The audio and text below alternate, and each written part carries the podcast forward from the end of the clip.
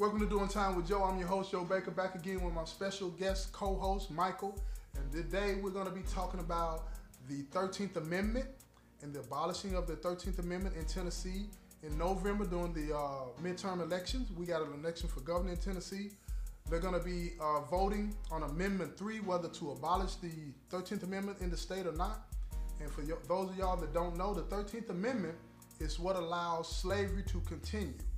It says that in the issues of when it comes to crime, uh, slavery still exists, uh, slavery and involuntary servitude in the state of Tennessee. And it says that in, in the federal constitution as well, right? So, anyway, um, let me uh, allow Michael to say a few words and then we're going to jump right into that issue of the 13th Amendment and how it's going to affect people, how we think it's going to affect people in prison. Go ahead, Michael. Afternoon, everybody. I'm back for another episode. I'm glad to be with you. Uh, I hope you enjoyed this episode. It's a very deep conversation we need to have in society today, you know, because we, as the book that we read, "Slavery by Another Name," you know, Yes, yes, yes, it goes deeper than what than what this is. Yeah, absolutely, absolutely, and I, and I agree with that, right? But like I said, uh, Amendment Three is on the ballot, y'all, out there uh, in Tennessee. So if you're gonna uh, vote in that issue, don't forget now you have to vote for governor, one way or the other. You vote for who you want to, but you have to vote for governor for your vote to count when it comes to Amendment Three in Tennessee. Okay. Anyway, if you vote yes, that means you want to abolish it. If you vote no, that means you want to keep it in place, right? We're hoping that you vote yes to get rid of it. Now, if they change that, what does that mean? Or what do you think that means for people that are incarcerated? Because from what I read, the Department of Corrections, they uh, advocated, they uh, tried to, well, they did, they were successful in getting the lawmakers to make sure that there was an exception in that that said that people in prison would still have to work Yeah. right?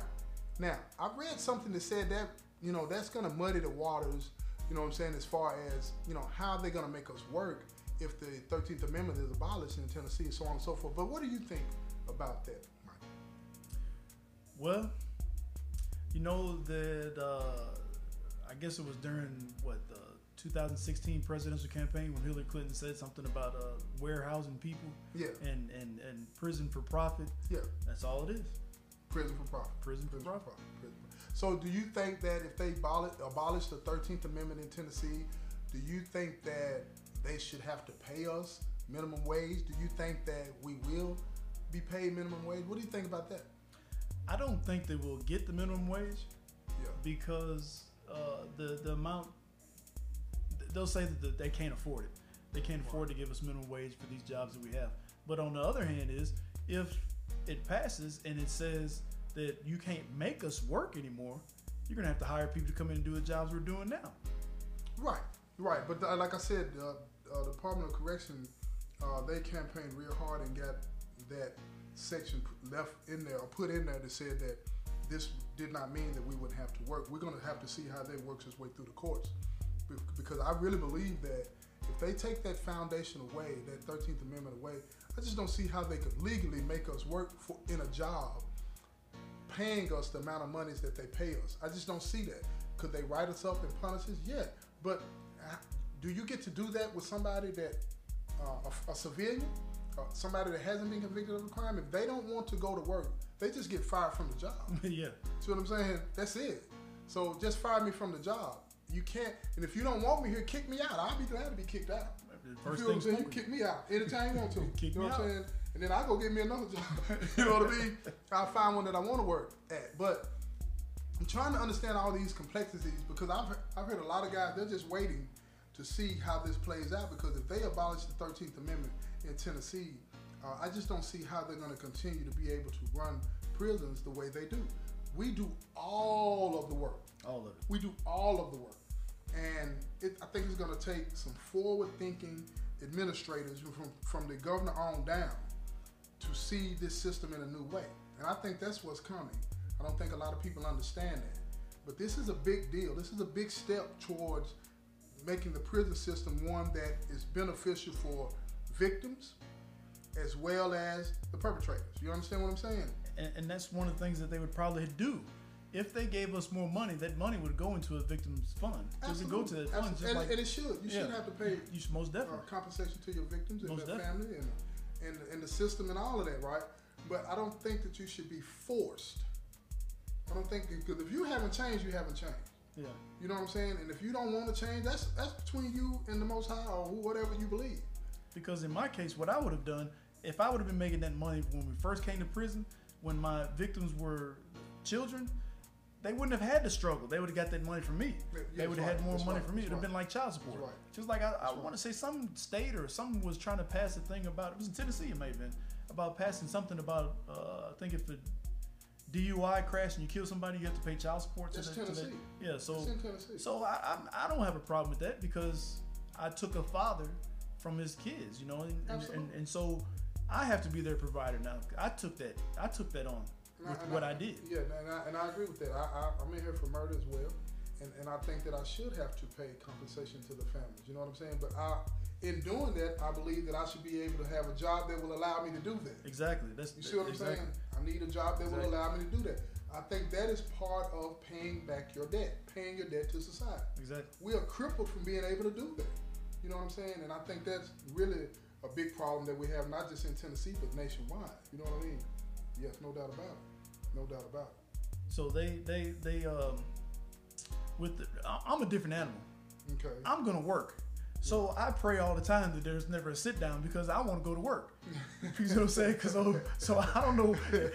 You, know, in Yeah, yeah, prison, yeah. In, in prison, you have to conform to what the people are doing. If everybody's Yeah, sitting down, hey. you can't go to work. Yeah, go at your own risk, cause you don't go at your own risk, cause they're gonna be looking at you like, okay, you playing like that. Now they I ain't gonna always be here to protect you now. So you know when you come in from work, they gonna be looking at you like, oh, you, oh, you. you it's kind of like when you break the picket line out there. You know what I'm saying? Yeah. Go on to work you want to, but the consequences in here a little bit more severe. So you know, they ain't worrying about this throwing no eggs at your house. They trying to break your legs in here if you if you cross that line. You know what I'm saying? But I, I do believe that a lot of people are not taking uh, this issue uh, as serious as it is, right? I think that, you know, if you're doing this for window dressing, look, for whatever reason you're doing it, but if you're doing it for window dressing and thinking that you're going to continue to be able to uh, run prisons and treat prisons the way that you do, you really don't understand how how intricately woven that 13th Amendment is in the way that they run prisons. We have absolutely no say over anything dealing with our person.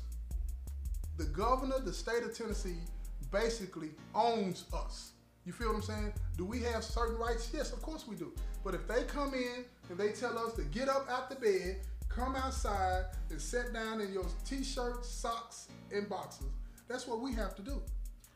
And and I think that the the Thirteenth Amendment, ties in with reform. Yeah. it, it ties in with reform because you, like I said on the episode before, that an officer may treat me a certain way. I may get upset about it, but I'm not the average person that's in here. They might get mad and do something about it. Me, I'm holding that in to remind myself to not come back to this. So, with that being said, the reformation and reform in this slavery, if you take that out, if you take that out and they have to treat us like human beings, uh, when a person's treated like a human being, a good worker, a happy worker is a good worker. Absolutely. So if, if you treat people right, they're gonna do right. right. So the the thought of uh, oh they're laying back watching cable TV or they're doing this and that in prison, Yeah. okay, we're still away from society. That's the punishment. Yeah. So we're not we're not we're not sent to be slaves because as it said in the book that you know we read about Yeah. that they just adapt. Oh well, don't worry about it. We'll just do this. Just because they abolished the, sla- the We'll slavery. write another little yeah. that will allow us to continue to do this. Yeah, we'll do it another way. they always find a way to exercise those demons. You feel what I'm saying? Exactly. And I think, you know, like I said before, I, I fundamentally, not just for people that are in prison, but people that run the prison, I fundamentally believe that most people are good people, man. That's just me. You know what I mean? But this 13th Amendment has allowed a lot of people that have that streak of evil in them to exercise those demons. And once they do away with that, they're not going to be able to hide behind that anymore and treat us any kind of way in the name of the law. You feel what I'm saying? If they have to treat us like human beings, they're going to have to retrain some of these people and, and teach them how to interact with us because they have driven, pounded, and conditioned these people that work in these places to see us a certain way. And oh my God, what, what they're gonna have to do to get people to see us in a in a way that they see their neighbors out there on the street, that's gonna take a monumental effort. You know what I'm saying? And I think that I think it's worth it. I think it'll be good. But at the same time, you know, what responsibility do we have when they change? I'm gonna say when. I'm not gonna say if. When they change that, what responsibility do we have to when it comes to this 13th Amendment being changed? What, how do you see us on this side? How do we, how, how should we go about acting once they change? For us, Yeah. that do right, I say that we continue to, to live our lives the way we live our lives. But we need to demand the change for, like I said earlier, we Right. need to demand the change to be treated like human beings. That's You what just- it all boils down You to. just made me think. I wonder if we could form a union. You know, I, I'm just thinking about that, right? I wonder if we could form a union and say, look, we want better treatment. I'm here to be punished. That's why I'm here. I'm separated from society. I'm put in prison. I'm here to be punished. Now, all of this other stuff that you're doing, the judge has said nothing about this. Exactly. Society said nothing about this. They don't even know how we're treated for the most part. You feel me? You are sent to prison because you broke such and such law. Now, all of the other stuff that comes along with that, who said that? Who came up with that? Because as, as Professor King said in, in one of the classes that we were we were sent here for penance. That that's where the, that's where penitentiary came from was penance. You were to, to do repentance. You were supposed to repent. So that's what we should be doing instead of being punished. It's not the Department of Punishment. It's the Department of Corrections. So we need to we need to have it some other kind of way besides this indentured servitude. You know, it's, it's just not working. It It should work be done. It should be done in a different way. in a different way. Right. I'm I, like you said. I know that I'm being punished for what I did. I know what I did was wrong, and I know that I should have came to prison. There's no ifs ands and buts about that. Right. But the punishment is the separation from society. It's exactly it. It's not all of this other stuff when an officer says, you know, you got to pull this grass up by your hands instead of getting the lawnmower to do it. Yeah. That's not the punishment. The punishment is not an officer coming by and saying that you got to stand up at this door so I can count you until I finish. You know what I mean? At five o'clock in the morning. At five in the morning, at two a.m. in the morning. Yeah. Those are extra things. You feel what I'm saying? You can't take a shower. You can't do this. You can't do that. And knowing that that stuff is not in the rule book, but nobody would really get down on them because they don't see. They've been trained not to see us as human. So if you if you've not seen as human, you've seen as a dog, an animal, right? Well, I can't even say that because they treat animals better than they treat us. Of course they do. You know what I'm saying? So I'm gonna just say it You like can't that, leave a dog in a hot car. No, you can't do. You going to jail? But we left in a hot van when we go to court or something. Yeah, Well, that, well, then that's what they say. Well, you deserve that. Yeah. This is part of this. Uh, it kills me when I hear people say this is part of being in prison. No, it's not. Nah, but it's accepted. Society accepts that. You feel what I'm saying? Society says this is okay. Society says this is okay. If you go to prison and you're raped, society says, well, that's what it's like in prison. Shouldn't have committed a crime. Yeah. Whatever happens to us in prison, they always fall back and say, well, you're an inmate. Yeah. Shouldn't have did it. Whatever happened to you happened to you. And me, I'm not an inmate. I'm not a convict. No, I don't do none I am a prisoner because Yeah. I'm being held against my will. Yeah, I don't do none of that. Yeah, I, I don't. I don't subscribe to any of those labels, man, because that, to me those are slave labels, and I just, I'm not Exactly, a slave. My name Joe. My mom and daddy named me Joe. An inmate is not on my birth certificate. What you said. what you said, right? I just wanted to touch on that real quick, man, and see what you thought about it, man. And uh, we'll pick up on this again after November. You know what I'm saying? If you're still here, but we'll pick up that again. You know what I'm saying? And uh, look here.